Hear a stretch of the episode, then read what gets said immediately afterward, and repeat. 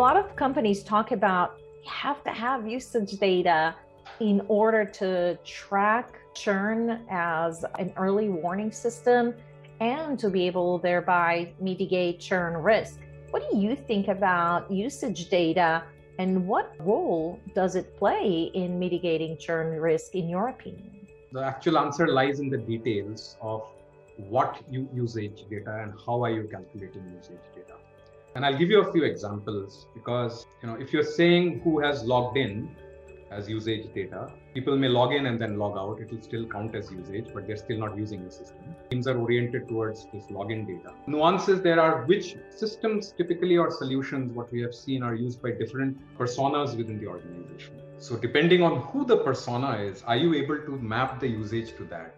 So, see, most platforms, let's say, have a reporting or a BI layer. Ours does too.